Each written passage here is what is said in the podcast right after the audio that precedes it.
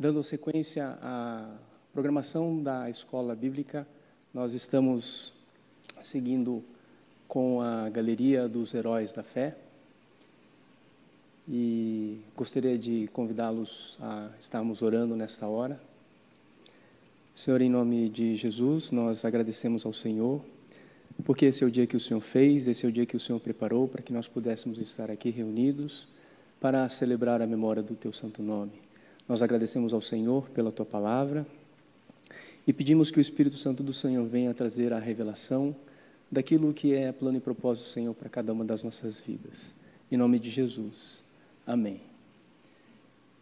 Nós estamos, então, acompanhando, conhecendo um pouco mais destes homens da Galeria dos Heróis da Fé. Nós já acompanhamos Abel, Noé, Abraão, Moisés, Raabe. Hoje nós vamos conhecer um pouco mais da história de Sansão. E nas semanas seguintes vamos ouvir, conhecer um pouco mais de Samuel e de Davi.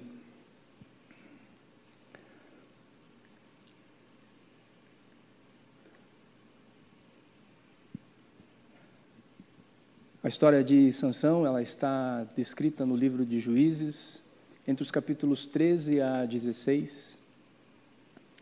E nas Escrituras também há uma menção acerca de Sansão feita pelo escritor aos Hebreus, no capítulo onze. De acordo com os estudiosos, o livro de Juízes ele foi escrito nos primeiros dias da monarquia, é, no período de Saul, ou nos primeiros dias do reinado de Davi. O período que é coberto no livro de Juízes é de aproximadamente quatrocentos e oitenta anos.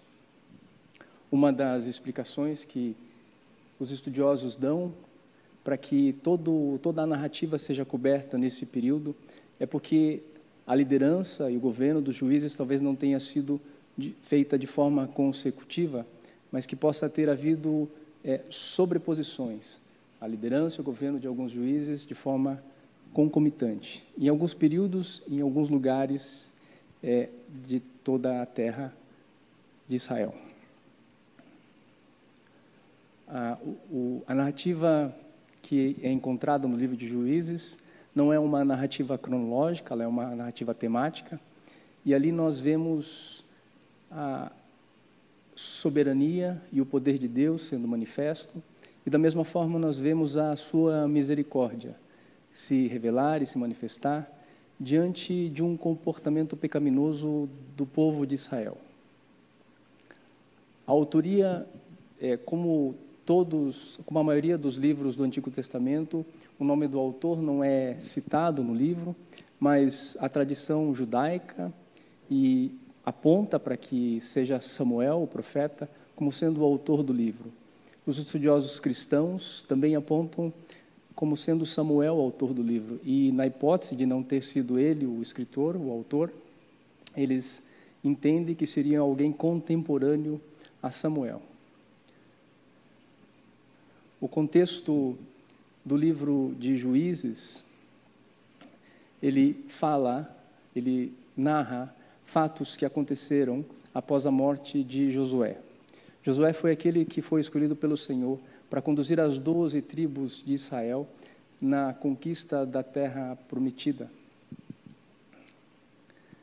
E a própria Bíblia, ela explica as razões pelas quais Deus levantou juízes para estarem liderando e governando a nação de Israel. A nossa intenção nesta manhã é podermos estar caminhando pelos quatro capítulos do livro de Juízes. Então, se os amados quiserem estar acompanhando, nós vamos, à medida do possível, e se o Senhor permitir, caminhar por todos os capítulos. As referências externas ou as referências bíblicas que forem fora do livro de Juízes, é, nós vamos estar apresentando aqui para que vocês possam estar também acompanhando.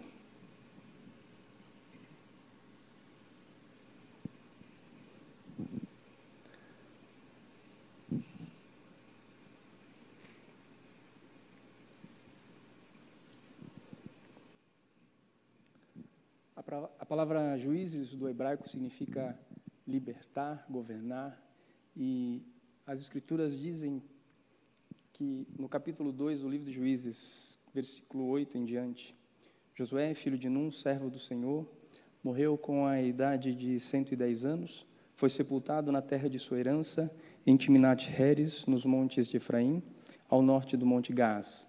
Depois de toda aquela geração, foi reunida a seus antepassados, surgiu uma nova geração que não conheceu o Senhor e que ele havia feito em Israel. Então os israelitas fizeram o que o Senhor reprova e prestaram culto aos Baalins.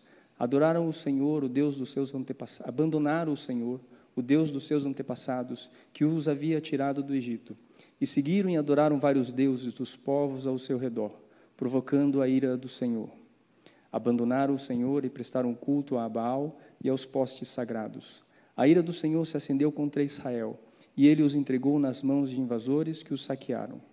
Ele os entregou aos inimigos ao seu redor, aos quais já não conseguiam resistir.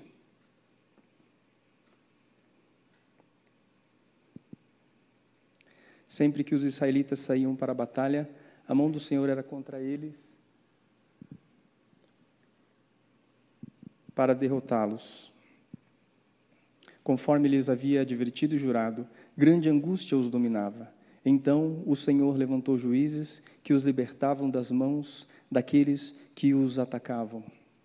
Então, no período da liderança de Josué, o povo foi obediente.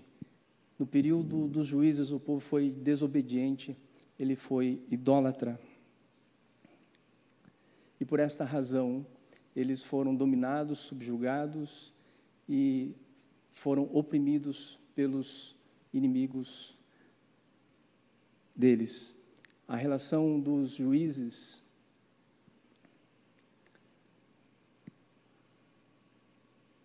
que são em número de catorze, Otniel, filho de Kenaz, irmão de Caleb, filho de irmão de Caleb, Ude, filho de Gera, filho de Gemim, homem canhoto, Sangar, filho de Anate, Débora, melhor, mulher profetisa, mulher de Lapidote, Gideão, homem valoroso, Abimeleque, que matou os setenta filhos de seu pai Gideão, governou por três anos. Tola, filho de Puá, filho de Dodo, homem de Issacar, Jair, Gileadita, Jefté, Gileadita, homem valoroso, porém filho de uma prostituta. Ibzan, de Belém, Elon, o Zebulonita, Abdom, filho de Hilel, o Piratonita, e Sansão, da tribo de Dan, além de Eli e Samuel, que são descritos nos livros posteriores. Então, o livro de Juízes acerca da história de Sansão começa no capítulo treze, versículos um em diante, que nós vamos estar lendo agora. Os israelitas voltaram a fazer o que o Senhor reprova, e por isso o Senhor os entregou nas mãos dos filisteus durante quarenta anos. Certo homem de Zorá, chamado Manoá, do clã da tribo de Dan, tinha mulher estéril. Certo dia o anjo do Senhor apareceu a ela e lhe disse: você é estéril, não tem filhos, mas engravidará e dará à luz um filho. Todavia, tenha cuidado, não beba vinho, nem outra bebida fermentada, e não coma nada impuro. E não se passará navalha na cabeça do filho que você vai ter, porque o menino será nazireu, consagrado a Deus desde o nascimento. Ele iniciará a libertação de Israel das mãos dos filisteus. De acordo com as escrituras, o nazirato, ele está descrito no livro de Números, capítulo seis. Em poucas palavras, eh, o nazir significa separado ou consagrado. A tradição judaica fala que o homem ou uma mulher podia fazer o voto especial ao Senhor e se consagrar como nazireu.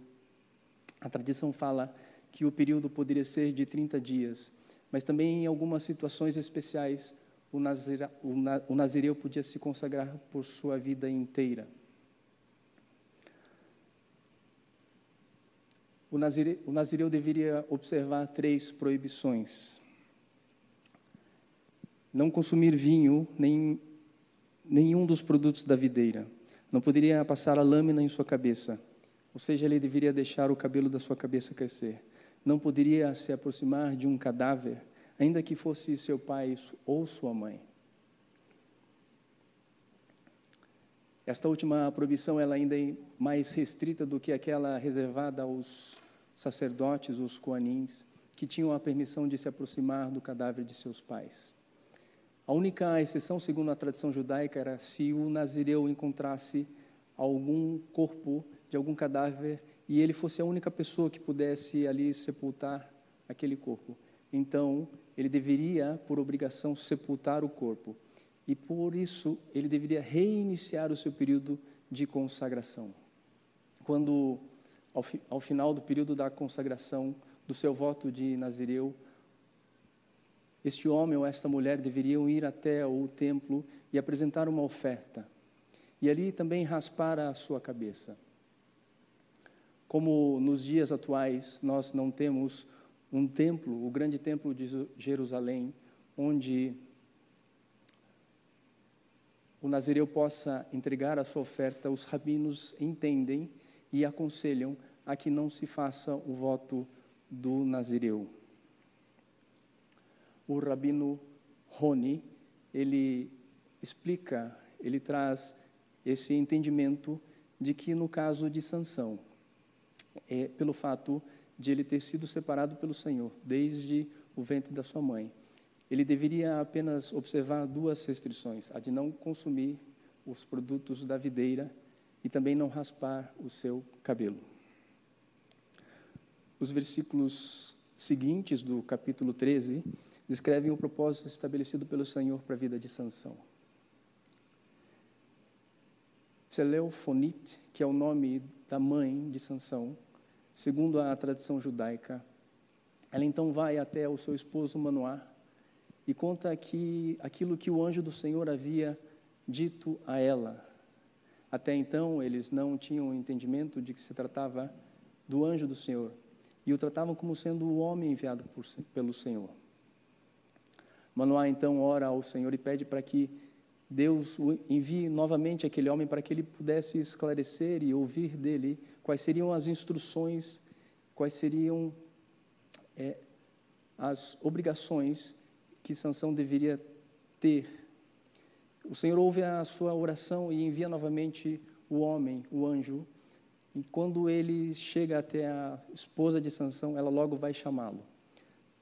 Manoá, então, pergunta a ele novamente quais seriam as obrigações, quais seriam as instruções que eles deveriam seguir para que o seu filho, o filho deles, pudesse cumprir o propósito que o Senhor havia estabelecido.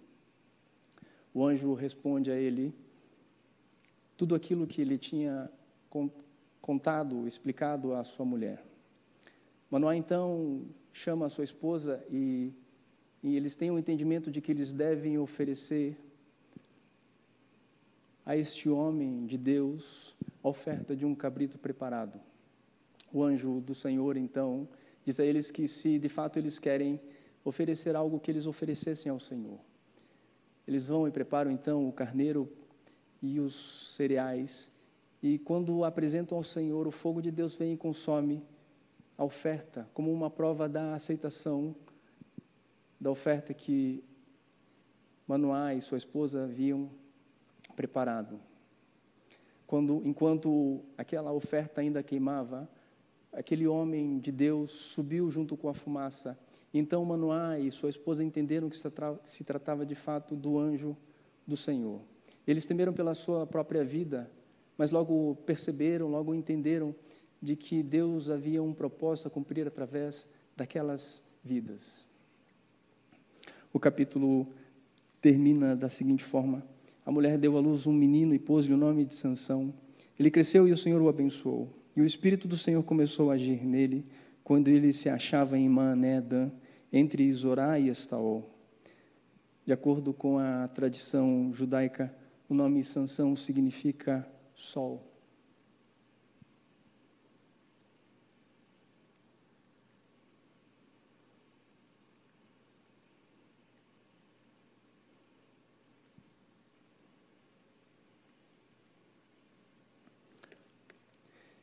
importante destacar outro nome. Enquanto Manoá tinha aquela interação com o homem de Deus, ele faz a seguinte pergunta a ele: qual é o teu nome para que te prestemos homenagem quando se cumprir a tua palavra? E o anjo responde: por que pergunta o meu nome? Meu nome é inefável, maravilhoso.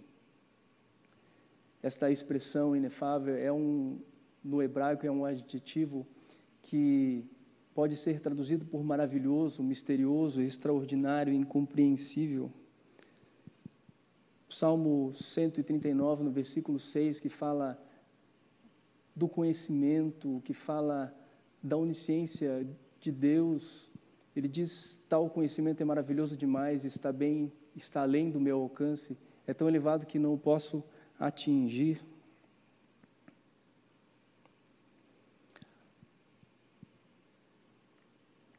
Mas ainda, versículos seis e sete do capítulo nove de Isaías diz: porque o menino nos nasceu, um filho nos foi dado, e o governo está sobre os seus ombros, e ele será chamado Maravilhoso, Conselheiro, Deus Poderoso, Pai Eterno, Príncipe da Paz. Ele estenderá o seu domínio e haverá paz sem fim sobre o trono de Davi, e sobre o seu reino estabelecido e mantido com justiça e retidão, desde agora e para sempre. O zelo do Senhor dos Exércitos fará isso. O que nós podemos entender é que, possivelmente, o próprio Senhor Jesus é que tenha se apresentado a Manoá e a sua esposa para trazer a revelação de que eles seriam usados para um propósito que o Senhor havia estabelecido. De acordo com o comentarista bíblico,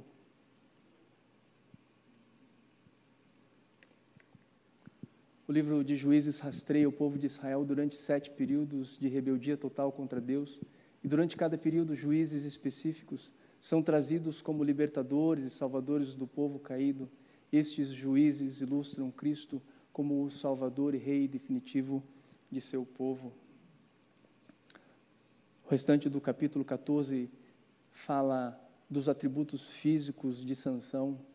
Ele vai descrever de como Sansão matou um leão com suas próprias mãos, de como ele matou trinta homens para pegar as trinta vestes de linho, as trinta muda de, mudas de roupas, para entregar a, aos convidados da festa do seu casamento que haviam decifrado o enigma que ele havia proposto. O enigma, o enigma que Sansão havia proposto Aos seus, aos seus convidados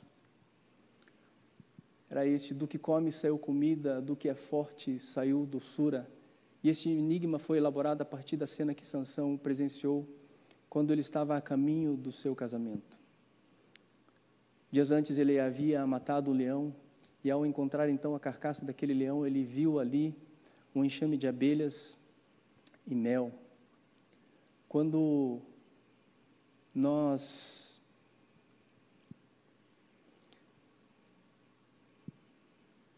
vemos Sansão usar desta, deste artifício de enigmas, nós podemos perceber através das Escrituras que o enigma era utilizado e era um atributo também dos sábios. Provérbios capítulo um, versículo seis, vai dizer que para entender os provérbios e a sua interpretação, as palavras dos sábios e os seus enigmas, o que nós podemos entender é que, para além da força física, Sansão também era dotado de uma sabedoria que era além daquela humana, um atributo que o fazia governar e liderar a nação de Israel. O capítulo catorze, então, ele vai encerrar contando da decepção que Sansão teve pelo fato de seu enigma ter sido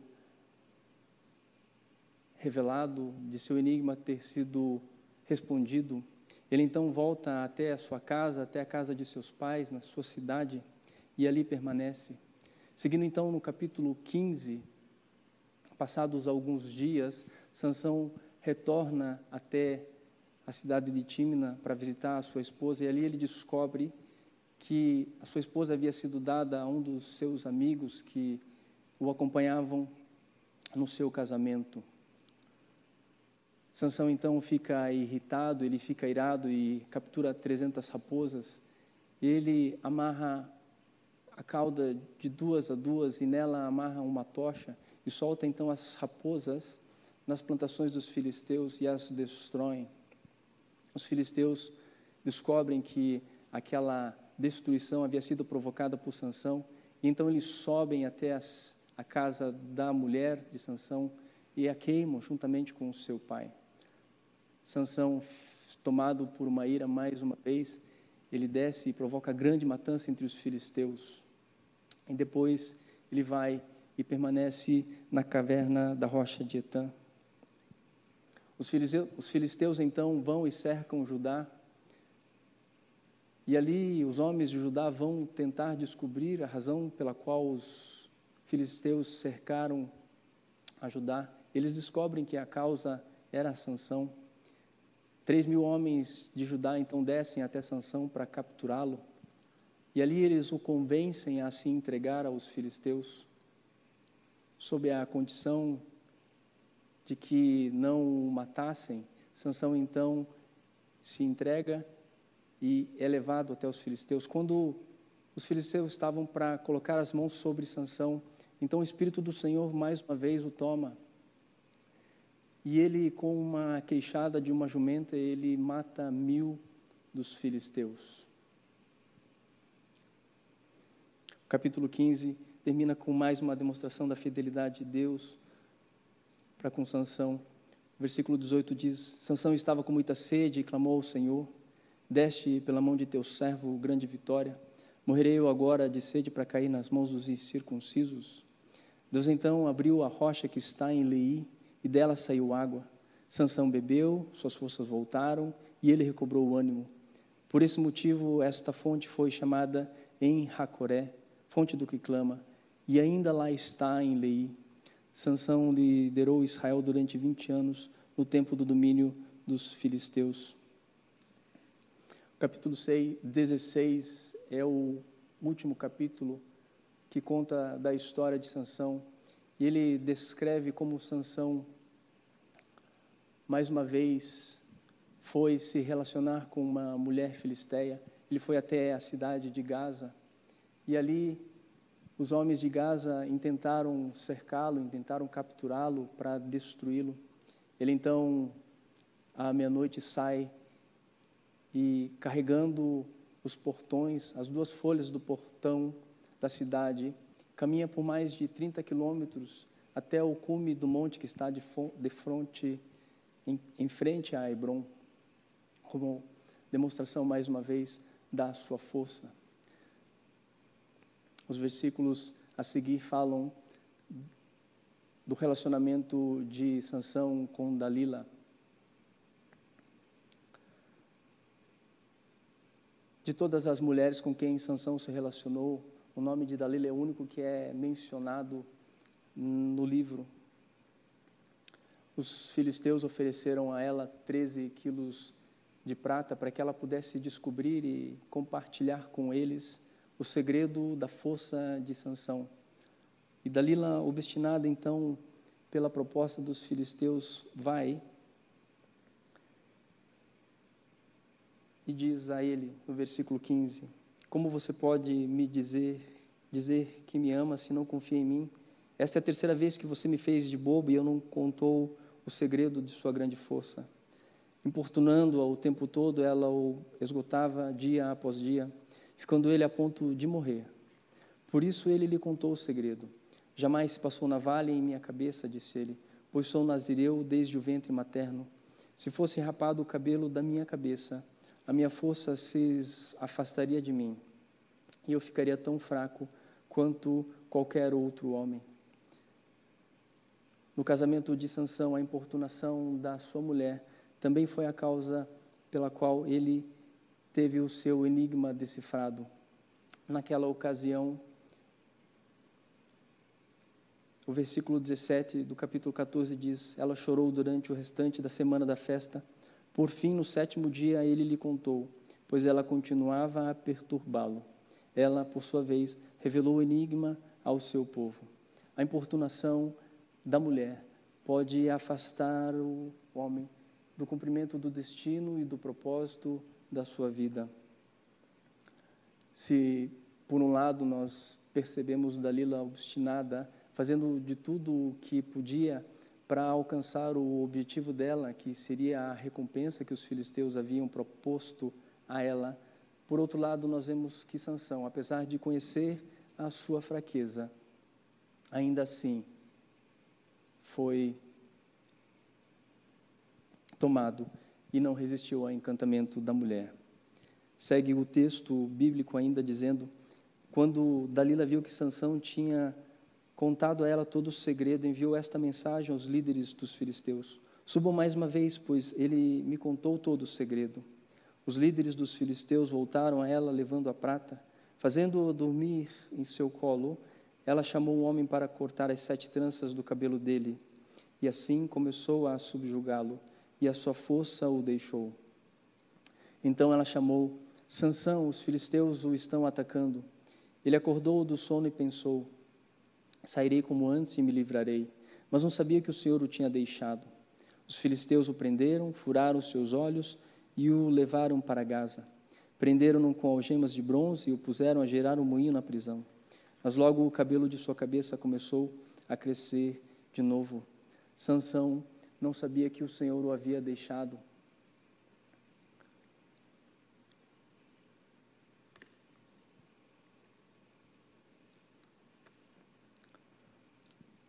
Nós não podemos nos esquecer que Deus é o juiz, Deus é o justo juiz, e o Salmo de Davi revela isso. Salmo número nove, dos versículos sete a dez. O Senhor reina para sempre, para o julgamento firmou o seu trono. Ele julga o mundo com justiça, governa os povos com retidão. O Senhor é abrigo seguro para os oprimidos, uma fortaleza nos tempos de angústia. Em ti confiam todos os que conhecem o teu nome, porque tu, Senhor, jamais abandonas aqueles que te buscam. Capítulo dezesseis e a história de Sansão terminam da seguinte forma. E Sansão orou ao Senhor, ó soberano Senhor, lembra-te de mim, ó Deus, eu te suplico, dá-me forças mais uma vez e faz com que eu me vingue dos filisteus por causa dos meus dois olhos. Sansão forçou as duas colunas centrais sobre as quais o templo se firmava, apoiando-se nelas, tendo a mão direita numa coluna e a esquerda na outra. Disse, que eu morra com os filisteus. Então ele as empurrou e com toda a força, e o templo desabou sobre os líderes e sobre todo o povo que ali estava. Assim, na sua morte, Sansão matou mais homens do que em toda a sua vida. Foram então os seus irmãos e toda a família do seu pai para buscá-lo, trouxeram-no e sepultaram em Zorá e Estaol, no túmulo de Manoá, seu pai. Sansão liderou Israel durante vinte anos. Esta é a história de Sansão.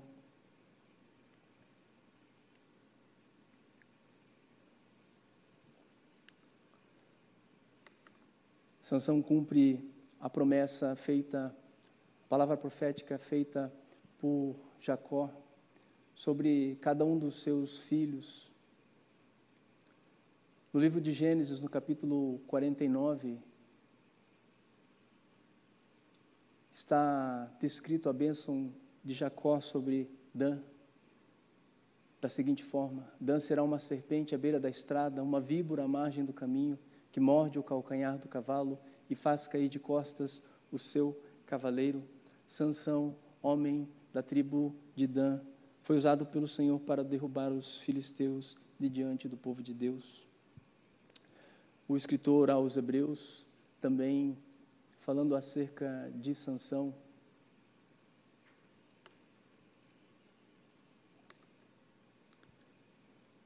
o coloca na Galeria dos Heróis da Fé, capítulo onze, a partir do versículo trinta e dois, vai dizer, que mais direi? Não tenho tempo para falar de Gideão, Baraque, Sansão, Jefté, Davi, Samuel e os profetas, os quais pela fé conquistaram reinos, praticaram a justiça, alcançaram o cumprimento de promessas, fecharam a boca de leões, apagaram o poder do fogo e escaparam do fio da espada. Da fraqueza tiraram força, tornaram-se poderosos na batalha e puseram em fuga exércitos estrangeiros. segue ainda. Caminharam como refugiados, vagando pelos desertos e montes, pelas cavernas e buracos na terra, pessoas das quais o mundo não foi digno. Ora, todos estes, apesar de haverem sido aprovados por Deus por meio da fé, não presenciaram a concretização do que lhe havia prometido. Tendo em vista que Deus havia providenciado algo ainda mais excelente para nós, a fim de que, juntamente conosco, pudessem ser eles também aperfeiçoados. Quando nós buscamos entender e compreender o que esses homens não haviam presenciado, do que Deus havia preparado para nós, o algo mais excelente, nós precisamos voltar até ao livro de Gênesis, a promessa do Senhor. Então o Senhor Deus declarou à serpente: já que você fez isso, maldita é você entre todos os rebanhos domésticos e entre todos os animais selvagens, sobre o seu ventre você rastejará e pó comerá todos os dias da sua vida. Porém, inimizade entre você e a mulher, entre a sua descendência e o descendente dela, este lhe ferirá a cabeça e você lhe ferirá o calcanhar. O escritor aos Hebreus está falando acerca de Jesus Cristo.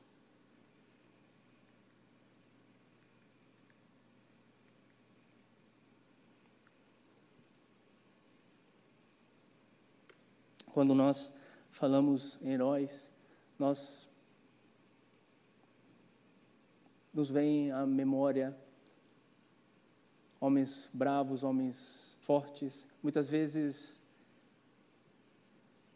aqueles que são retratados em filmes de ação, em filmes de guerra. E eu gostaria de tomar emprestado o credo, a doutrina dos homens militares das Forças de Operações Especiais da Marinha dos Estados Unidos para declarar aquilo que a história dos heróis da fé podem nos ensinar, daquilo que Deus fez por nós através de Jesus Cristo, e de como nós precisamos ser movidos, ser motivados pelo mesmo sentimento que estes homens, heróis humanos, heróis naturais, são movidos.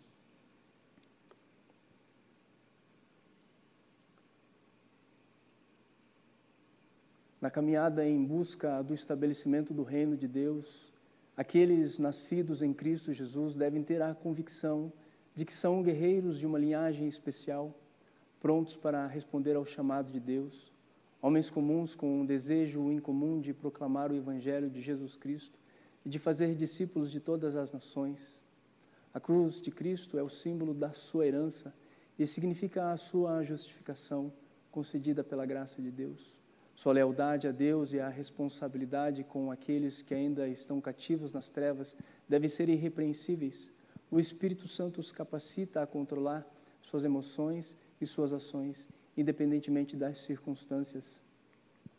Devem estar sempre prontos a servir, muitas vezes colocando o bem-estar e a segurança dos outros antes dos seus. Homens que perseveram e avançam diante dos desafios e das tribulações, e que, se forem derrubados, se levantarão todas as vezes. Homens que lutam com a certeza e com a convicção de que a batalha já está vencida. Bravos guerreiros lutaram e foram recolhidos para a glória, construindo a orgulhosa tradição e a reputação que devem defender em quaisquer circunstâncias, de forma que o nome de Deus seja glorificado através do testemunho das suas vidas. Homens cheios do Espírito Santo e que são eles próprios os novos heróis da fé.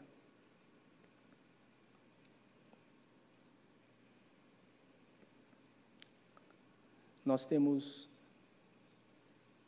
o exemplo, nós temos o testemunho destes grandes homens, mulheres dos quais o mundo não era digno, os heróis da fé.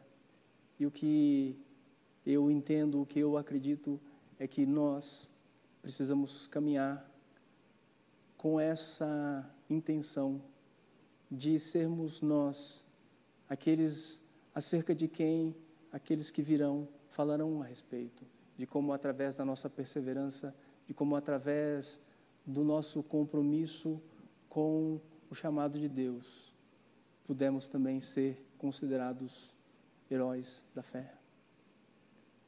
Esta é a, o ensino que o Senhor colocou no meu coração para este dia. E eu gostaria então de encerrar esta apresentação, esta aula, orando por cada um de vocês. Que o Senhor os abençoe, que o Senhor os agracie, para que toda a terra conheça o seu caminho, para que toda a terra conheça a Jesus Cristo e todas as nações conheçam a sua salvação. Em nome de Jesus. Amém.